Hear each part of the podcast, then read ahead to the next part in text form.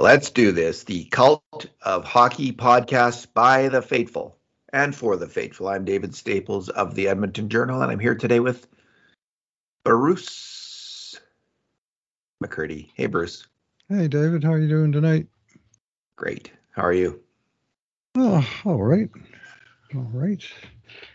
Not the most thrilling game tonight, but the result was good.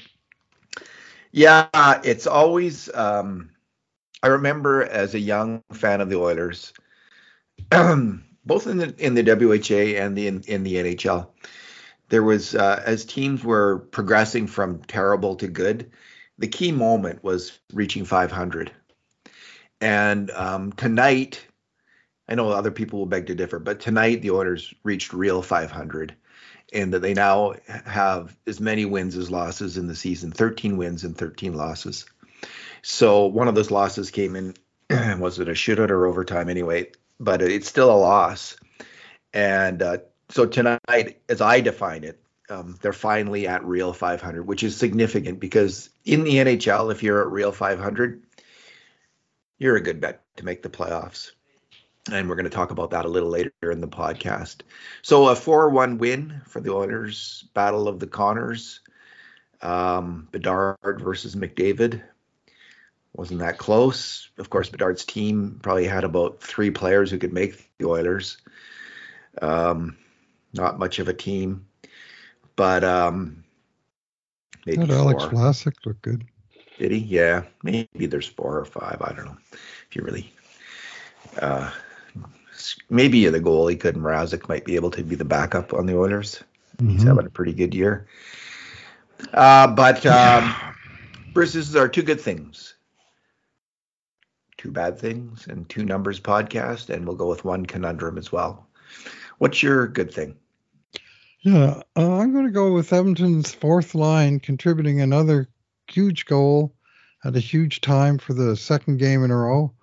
Uh, late in the first period, in both cases, last game, it was the goal that put Edmonton ahead on a hard-working play where they won a board battle behind the net, made a quick centering pass, and Derek Ryan buried the uh, the shot off of a Sam Gagner pass uh, from the right side of the net. And today's goal was in many ways a carbon copy of that one with the puck battle behind the left side of the net. And uh, in this case, uh, I'll name Brett Kulak for going in and helping to uh, win that uh, battle along the boards. This time it was Ryan who got the puck and made the quick backhand pass out in front and Gagner, who scooped the quick shot upstairs and under the crossbar. And really, it was the same goal both times win the board battle, get the puck out in front, get a quick shot on net, boom.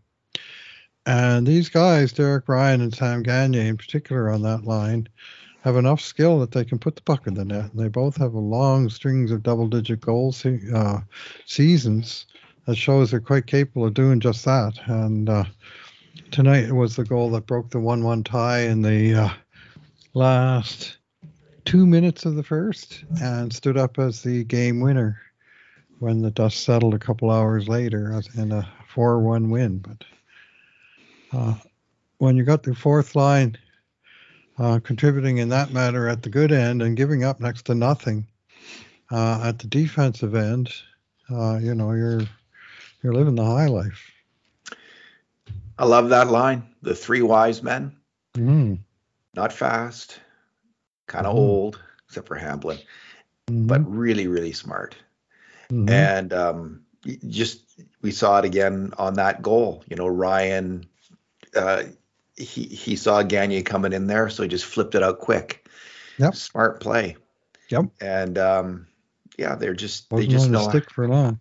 It was not, not at all it's nice to see them get a goal, get some success. Of course, Gagner really does have high skill still in that mm-hmm. stick. Mm-hmm. He can make plays, as can Ryan. And, as did um, Ryan in this case. Yeah, as did Ryan. So excellent. So Bruce, this was uh, battle of the two Connors and Connor McDavid. Um, I mean, he's it's not really fair. Connor McDavid's in the prime of his career. Connor Bedard's 18, and he, Connor Bedard had some good moments in the game, also some iffy ones he reminds uh, Bob Stauffer compares him to Marcel Dionne. He reminds me of like Joe Sakic, I think. um, smaller player, kind of stocky with a hell of a shot and some some real skill, who digs in hard. Well, anyway, those are two pretty good Hall of Fame players to be compared to. McDavid, um, the Oilers came out really shaky in this game, but McDavid, I think, wasn't going to lose this game. And he made two absolutely fantastic passes on goals in this game. The first one, he just charges down the wing, charges up the ice down the wing, and such a beautiful pass to Nugent Hopkins. He lofts the puck through the air, and uh, Nugent Hopkins makes an equally fine uh, strike of the puck, putting it um, back across the across the kind of flow of play back over the goalie uh, shoulder into the top part of the net. It was just it was just a fantastic skill play by two exceptional players on an exceptional line, I guess. Kind of off the charts in terms of production um, for uh, an NHL line. Uh, the fourth goal was also engineered by McDavid. Um, he, it wasn't ha- much happening on the early third period power play, but he, he made a very nice move along the wall, along just to get by a player, find some space, and again made a perfect pass to Hyman, who was unbelievably wide open in front of the net and and put it in. I mean, I don't know how a player gets that wide open in front of the net. They just fell asleep. Chicago isn't that good a team, so that might explain some of it. But what a great play! Uh, just high skill play by McDavid. Throughout the game, he was just charging around, bossing the game, making great plays, making nice passes, dominating the game at every turn, every time he was on the ice. He is the league's MVP, and I know like there's early talk about other players, Bruce. By the end of the year, uh, McDavid having dragged this team from the very was it the bottom near bottom, second, 31st in the NHL, um, into the playoffs is is going to happen he will be the league MVP. He's going to take over the scoring lead, and um, he's just the best player. There's no doubt about it, and he showed it again tonight.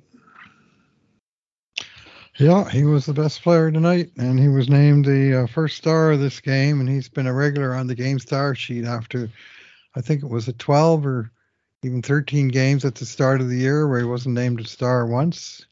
Wow. And then yeah, and then and it was, and then they changed coaches, and then all of a sudden the the real McDavid returned. And I think the change of coaches was a coincidence. I think it, was McDavid simply returning to health, and he's I agree certainly looking pretty close to 100% these last three weeks now, where he's been bossing a lot of games.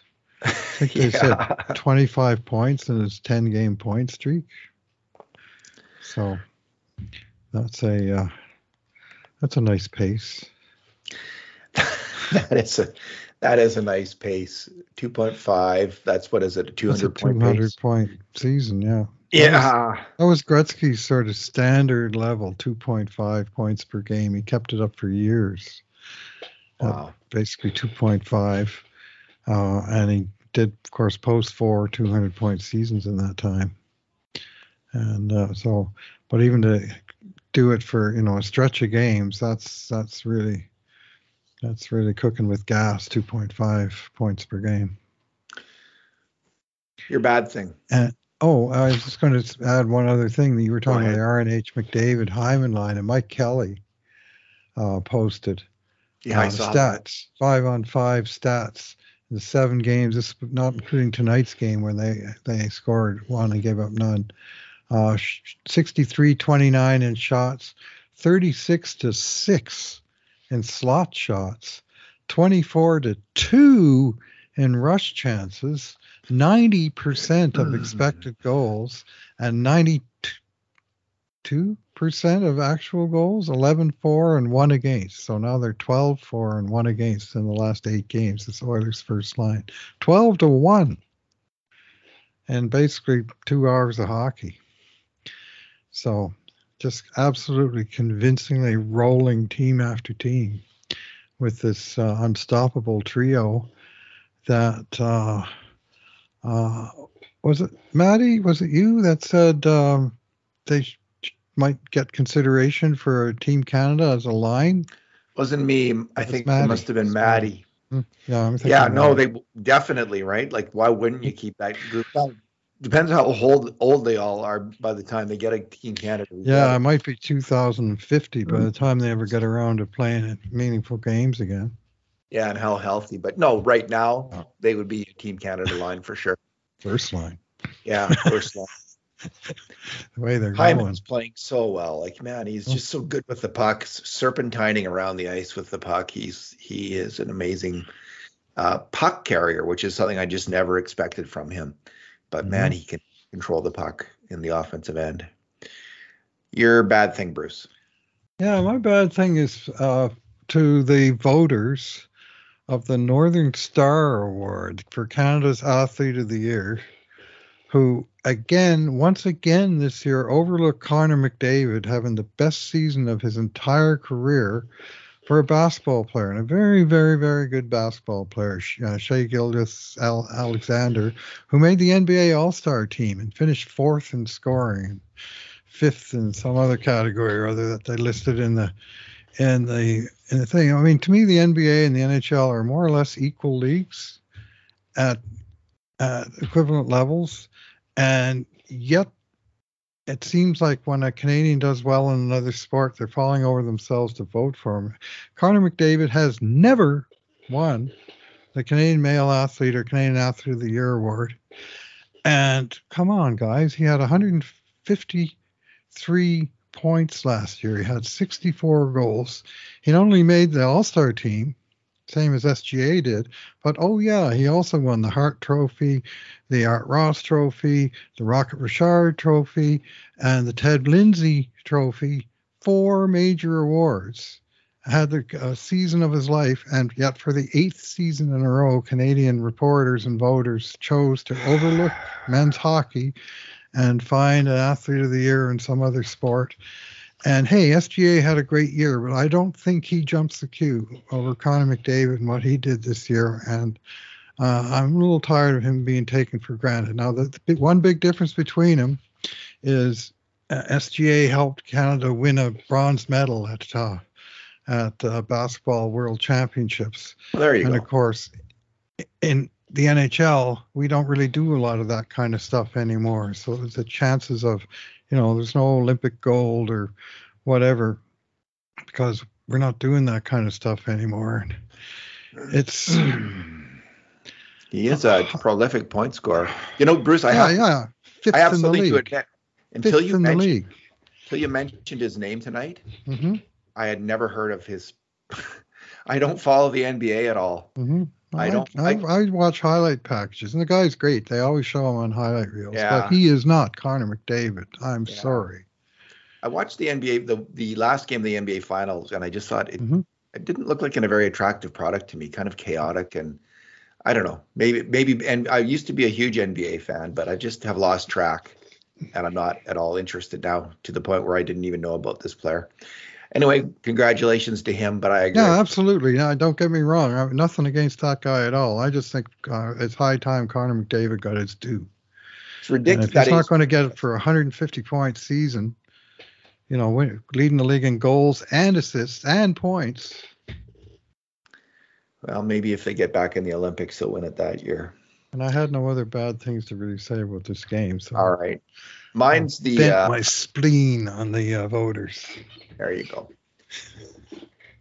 My bad thing is the start of the game. The Oilers came out super sloppy and asleep at the wheel. And of course, three minutes and 20 seconds into the game, uh, there's a combination of bad things that happened. And I know Evan Bouchard will get the most blame because he was kind of Johnny on the spot. And you're thinking, why isn't he taking Bedard? Well, uh, in fact, Bouchard's man was the player ahead of him, and he he kind of got a little focused on the player ahead of him on the boards, thinking he might get the pass. And Bedard did sneak in behind him. But the reason Bedard had a break is the Cody Ceci had been waiting to change. Um, Chicago had possession of the puck, and I think he needed to make sure that like they passed it back one final time um, towards the other towards the uh, bench side of the boards, and he thought, okay, here's my chance. So he went to change, But just then, Chicago sprung on the attack, and and Bedard cut across the ice in behind Bouchard, and uh, because there there was no because of that line change, Ekholm was a little late into the play, and that allowed Bouchard that allowed the uh, Bedard to break in. It, it was somewhat Bouchard's fault, but really the the other defenseman Bouchard was coming from that side. So, um, excuse me, uh, Bedard was coming from that side, and uh, if Ceci had stayed on the ice, he would have had that player. Probably nothing would have happened. But he changed it off. Ekholm came on. And Ekholm was a little late then getting to the shot, and even then he had a chance to probably He get did. stick on puck too. but he got beat by a great move by Bedard, and it was a fantastic move. I think either before the game or some highlight reel, they'd shown how he scores this kind of goal, where he he suddenly moves his hands out and is able to. He's so strong, and his stick Get is upstairs. He's able then to to change the angle of the shot and get it upstairs. He did the that exact play on that goal, and it beat Stu Skinner. It is a great shot. It's a dangerous shot, and um, I'd love to see, and I'd love to see a Canadian Olympic team with Bedard, Crosby, and McDavid on it. and I hope that they can we can get a best on best tournament in time for that to happen. 2026 would be the one. Crosby will have to hang in there. I mean, he's having a pretty good year this year, isn't he? He's, he's still hanging in there. So, um, oh yeah, he's still still a very good player. Yeah, what Bedard does with his shot, I've noticed it since he was in junior, and I certainly noticed it tonight, is he's quite comfortable shifting the puck within the uh, what I call the arc of influence of the of the checker. You know, inside the guy's stick and shooting it from in right inside the guy.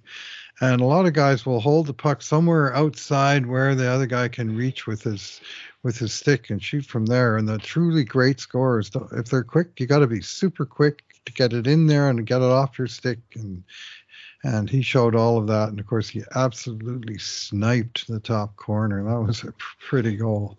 That was I've heard that called the attack triangle by Yes, uh, the that- legendary skills coach called it. Jim Fleming. hmm calls it the attack triangle, and you can stick handle in there and sometimes get get, a in shot off if you're Yeah. Connor Bedard. I've never actually been able to do that myself. It's all theoretical for me, but um, Uh-huh. you know, in my uh, Gretzky used to thread thread the puck in and out of there and pass from in there, Yeah. and more or less do what he liked from in there. But uh, the elite shooters are happy if they can sort of make one move with the puck into that space and, and just snap it off. And we saw it, an expert, 18 year old expert, showing off his uh, his skill on that yeah, today. Yeah. McDavid often is in that attack triangle, doing his Yes, stick handling and shooting. Like absolutely. he, he lives there, right? That's that's Mhm. what separates him from a lot of players. I'm What's quicker your- than you. is he ever? Is he ever? He's just his level of skill is it's just jo- a joy to watch Connor McDavid's level of skill game in game out. Bruce, what is your um, number? Yeah, I'm going to go with number seven, and that is, believe it or not, the number of periods in a row that Oilers have won, every single one of them by one goal. Uh, they were tied after a bad second period against Minnesota. They were tied 3 3, uh, and they pulled that off by scoring the lone goal of the third period. Uh, then on Sunday they came out and they uh, they uh, outscored New Jersey one nothing in each of the first and second periods and two one in the third to win 4-1 and then tonight they flipped that around. They won 2-1 in the first and then 1 nothing in the second and the third. And just seven periods in a row where they managed to put one more on the board than the other guys. And that's a pretty long streak of that kind. I mean i don't track it exactly. I just know enough to know that you it's pretty hard to win every period for an extended length of time and we're seeing it in the results convincing wins you know 4-1 4-1 uh, and I mean, they they held their opponents to one goal in three of the last four wins here since uh, since a little break that they had at the beginning of December. They've only given in six goals, and three of them came in that one bad period against Minnesota, and only three others in the other eleven periods. Wow. Bruce, um, my number is one. The Oilers are now one point out of the final wild card spot in the West, held by Arizona. Arizona has 28 points in 28 games. Hmm. The Oilers have 27 points in 26 games. And I think when the Oilers got rolling under Knoblauch, maybe after their first win under Knoblauch, you and I talked about how it might take if things went well, and we were still fairly optimistic or somewhat optimistic. We were we were somewhat optimistic at that point that they would go well. We thought it would take about two and a half months. I think was the number that I raised, if I recall correctly. That it would take 200 two and a half months for them to battle back into a playoff spot. Well, uh, they're not there yet, but it's been about a month, eh? Um, it was December or November 12th that Woodcroft was fired, and it's December 12th today, so it's a month, and they're almost there. This is just as um, it's um, you know, we were talking previously about the the I was saying how this run that Knoblauch is on is is it's such a high level that the Oilers are playing at. So I did go back and look at the s- smaller segments of games under Woodcroft Mm-hmm. um, during his two seasons, and there was three other Mm-hmm. 12 game, 13 game segments where the Oilers were this good Mm-hmm. um, under Woodcroft. So it's not it's not it wasn't it's not the highest ever level right now under Knoblauch, but it he, he this team has reached the high that the Oilers were right at the end of last season for the last I think 13 games. 14 0 and 1 they ended last year Yeah.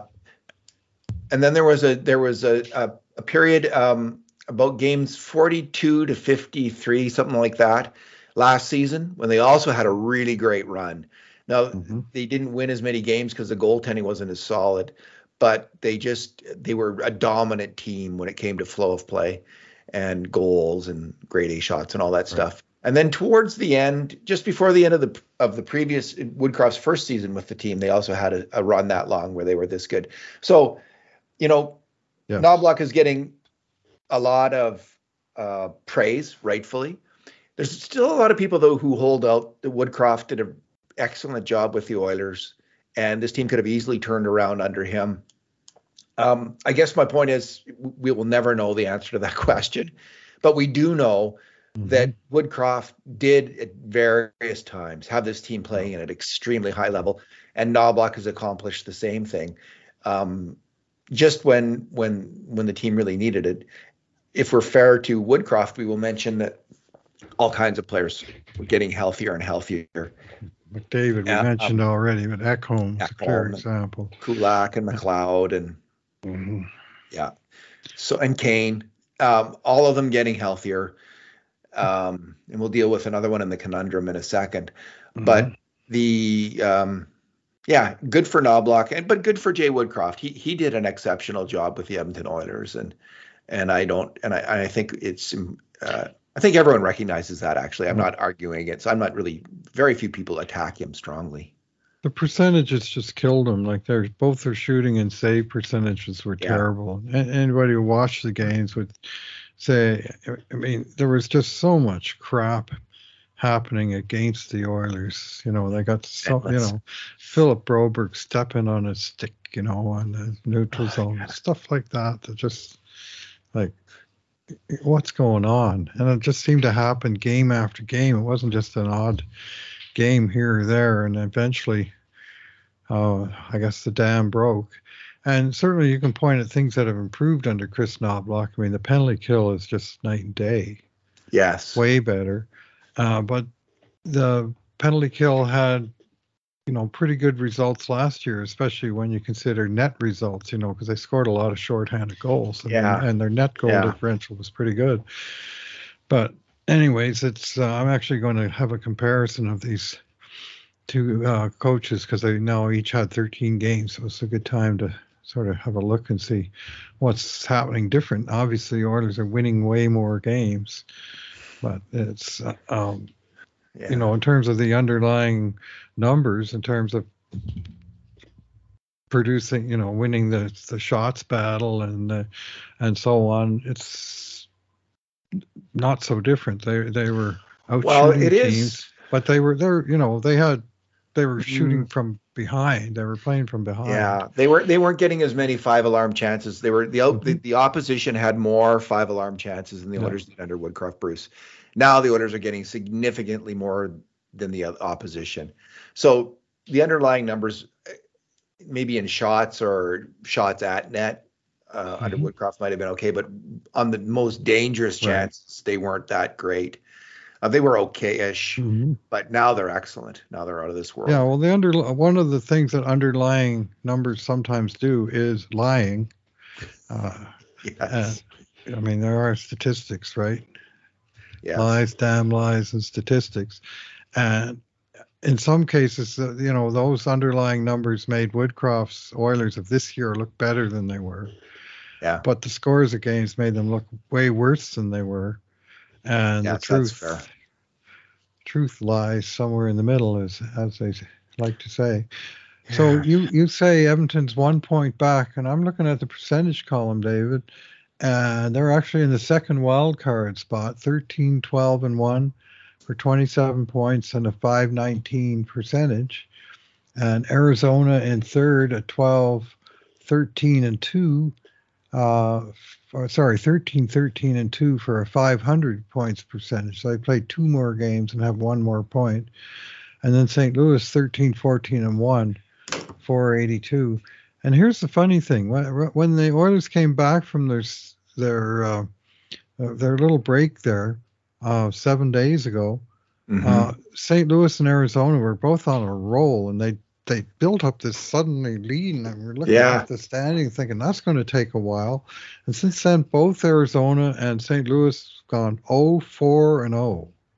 Lost four nice. straight games, and Edmonton's gone 4-0 and 0 and made up eight points on both teams that they were chasing. Sweet. And so they caught both of those teams, and now only Nashville, that's sort of uh, on a bit of a heater as well, is still you know a little bit in front of them. But the, the Oilers are, are, I would say, in the second wild card position when you include games in hand. Uh, what's going to be a little harder is overtaking the uh, leaders in their division. Because if you look at the last 10 games in the West, Edmonton's got the best record, 8 2 and 0. hmm Uh, second best are the Kings at seven two and one, and the Golden Knights at six one and three. So the Oilers have gained just one point on each of those teams, and they are you know nine behind LA and a whopping eighteen behind Vegas, albeit with four games in hand. But uh, they've got uh, uh, if those teams keep winning, it's going to be hard to catch them, right? It's a lot easier to catch Yeah. teams that are on four game losing streaks. Which, by the way, St. Louis apparently fired Craig Berube after the game tonight. So there's a man with a local col- uh, connection and uh, one of the great statues I've ever seen in uh, uh, his little town of Calahoo, Alberta, population 70 something people, not 70,000, 70. Uh, 85, maybe it's 85, Calahoo. Anyway, he was a uh, won the Stanley Cup from. Uh, if you're ever in Calahoo, which is out a little northwest of Edmonton, you're driving by it on uh, Highway 37, dip into, take the turn off, and drive in about half half a kilometer, and right in downtown before the community center ice rink, there's this fantastic wood carving of Craig Berube in a full headdress, holding the Stanley Cup over his head. It's absolutely fantastic. I'll have to go see that. I've been to Calahoo. I, I missed that. Well, it's kind of new, you know, unless you were there since Oh, that's- no, 2019. I think I was there in minor hockey for a practice or game or right. something. If you were there since 2019, they put it up sometime in sort of the year or so after Berube won the cup. Uh, anyways, he got uh, he got let go tonight, and uh, so there's another good coach on the market. I suspect he'll land on his feet. Oh yeah, But- if you win a Stanley Cup, you get another chance. hmm So Bruce, tonight's conundrum we'll deal with Connor Brown. Okay. Let's deal with let's just start with a prediction. Um thir- 30 or 40 games from now, what do you think most fans will be saying about Connor Brown's play in that moment? What's your best guess? Uh, well, they'll likely be complaining. Um, I'm going to go way out on a limb with that one, unless he suddenly starts lighting the lamp with regularity. Uh-huh. Uh, he's one of these. Uh, uh, I mean, it's easy to get frustrated, especially with the contract and the bonus that has yet to kick in. Mm-hmm. Like he's like a, uh, if you include the bonus, he's like a four times as expensive version of Mattias Janmark, doing more or less the same things, which a lot of them are good things. He's a really fine penalty killer.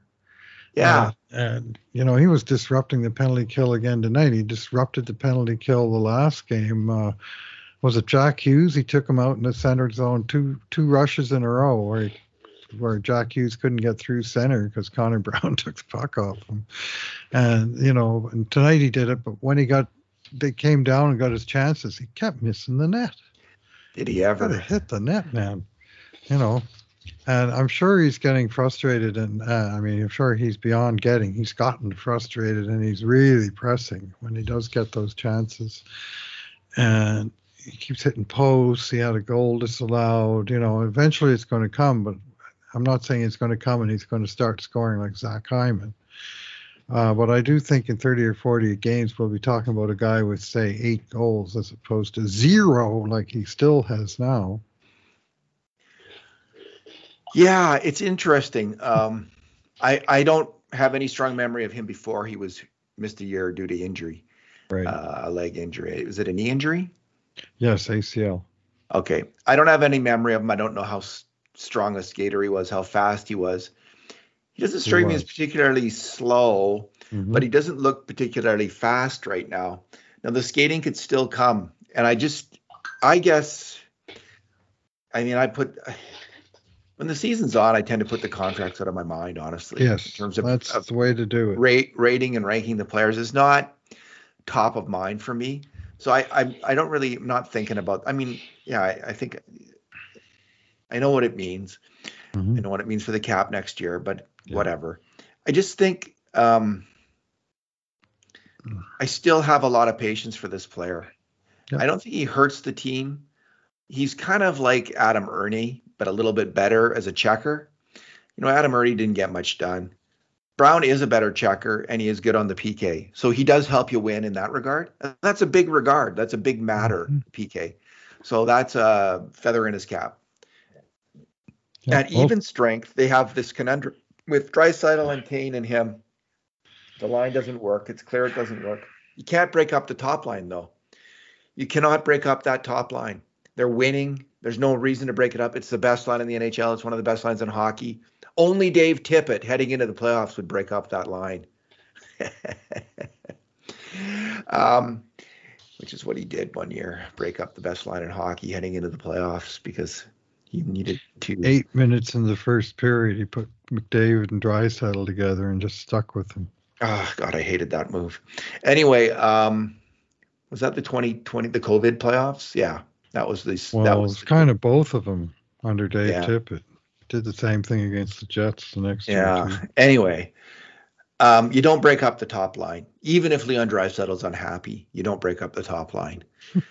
you um, say, Leon, figure it out. You're a great player. You figure it out.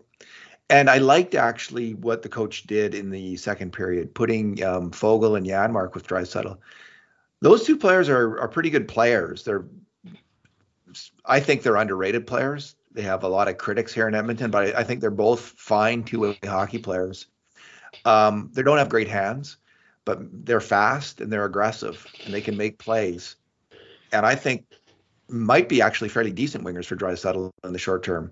I don't mind like if they mixed and matched if they put Kane with one of those two and Draisaitl, I think that might be the best ticket. Brown needs to be on a checking line. I think it I think it's too much pressure to be on in the top six to make plays because he's he's struggling to make plays. He's having trouble with his confidence. He's he's pressing. He's giving away the puck. He looks nervous. Just put him in a checking role and tell him to check the snot out of the um, opposing team. Ryan McLeod is the center, maybe Foegele on the wing, on the other wing, and you can have a. I think there'd be a decent checking line. Um, I don't see Brown being any kind of problem in that area. And then yeah, Mark and Kane and Draisaitl might, you know, they'll have fewer defensive problems with Janmark because he's Yeah. the best defensive winger at even strength on the Oilers, and um, they'll get a bit more on the attack because Janmark um, plays well on the attack. He can make plays now and then. So that would be um, my solution for the Brown conundrum in the short term and in the long term. I like do think tonight. Yeah, like they did tonight. Good for the coach. That was a Coach K got that right. And I think in the long term, I, I, I still hold. And what what crosses my mind when I see all these negative and nasty comments about Brown, I just think um, people should people uh, when the playoffs come, and he he's he's a good player and he helps you win games. Mm-hmm. Um, I don't think people will remember their nasty comments, but maybe just I just think maybe hold back on that kind of stuff. It's not helping. It's until the season until the season's well. Like, what's the point? He's he's trying his heart out. You can yeah. see that he's trying. He's hustling. He's coming back from a major injury. Takes time. It's going to take time. It is taking time. I understand everybody's frustrated, and a lot of people hate Ken Holland for that signing. Whatever. Like you know, just just know that this player, there's a really good chance this player is going to be good, and all you all you were missing was patience. Mm-hmm. That's all. That's my my uh, final thought on the matter. Just ha- I'm going to try to have that patience anyway.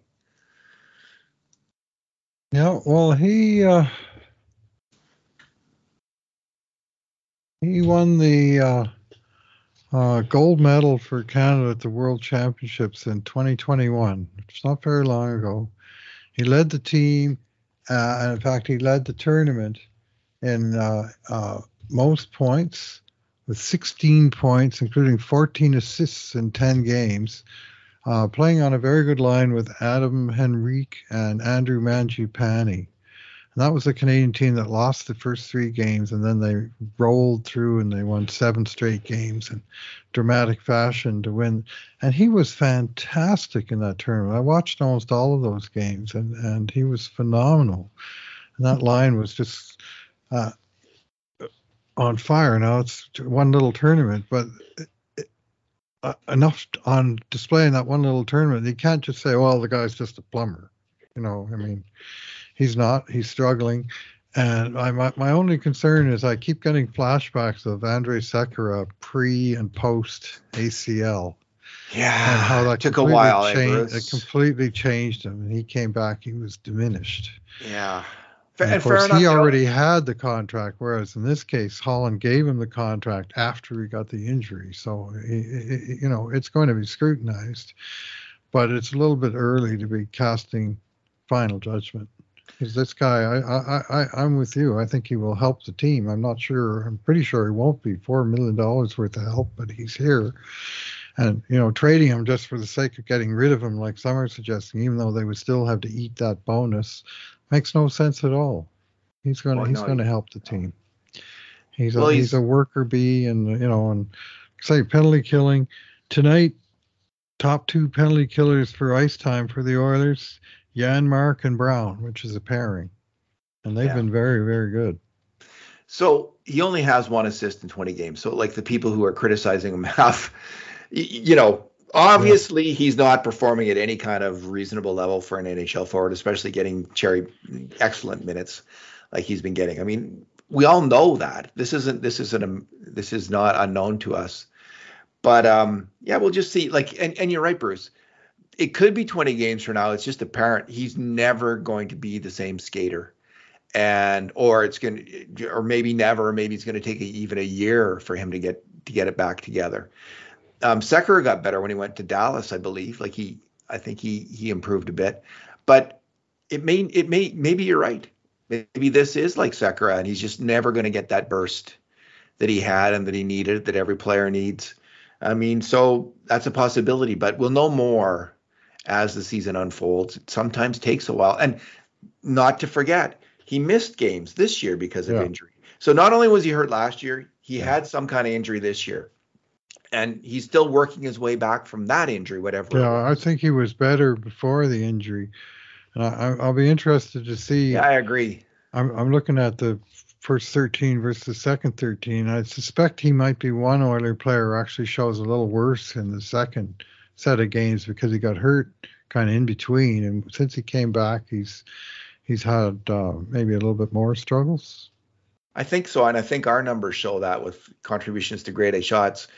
he's struggling to, to to to have a hand in them. Like sometimes he wins a battle that'll lead to a grade A shot, but in terms of like a pass or a shot himself, they're few and far between. So, well, Bruce, uh, I think we've covered the territory. Uh, next game is Friday. Two nights from now, Thursday against Tampa Bay Lightning. Thursday. Oh, Tampa Bay. Yep, and then Florida Panthers following up on Saturday.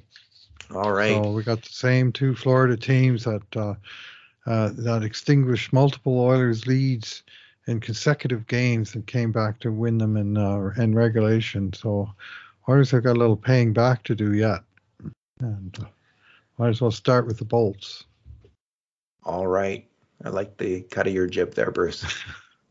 All right. Thanks I for like talking. eight wins in a row, and I, I do have to correct myself for a hideous mistake I made last podcast. The Oilers had a nine-game winning streak last year.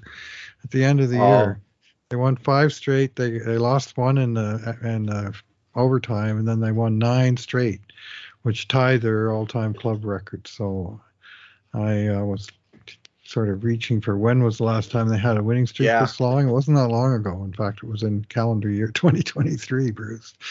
So I'm much better on the stuff from like 1968, 1983, and stuff like that. There you go. it's funny how the memory works. Anyways, uh, uh, eight in a row and a chance to tie that uh, club record on uh, Thursday night. Bruce, thanks for talking tonight. Thanks for listening, everyone. And in the meantime, and in between times, this has been another edition of the Cult of Hockey podcast.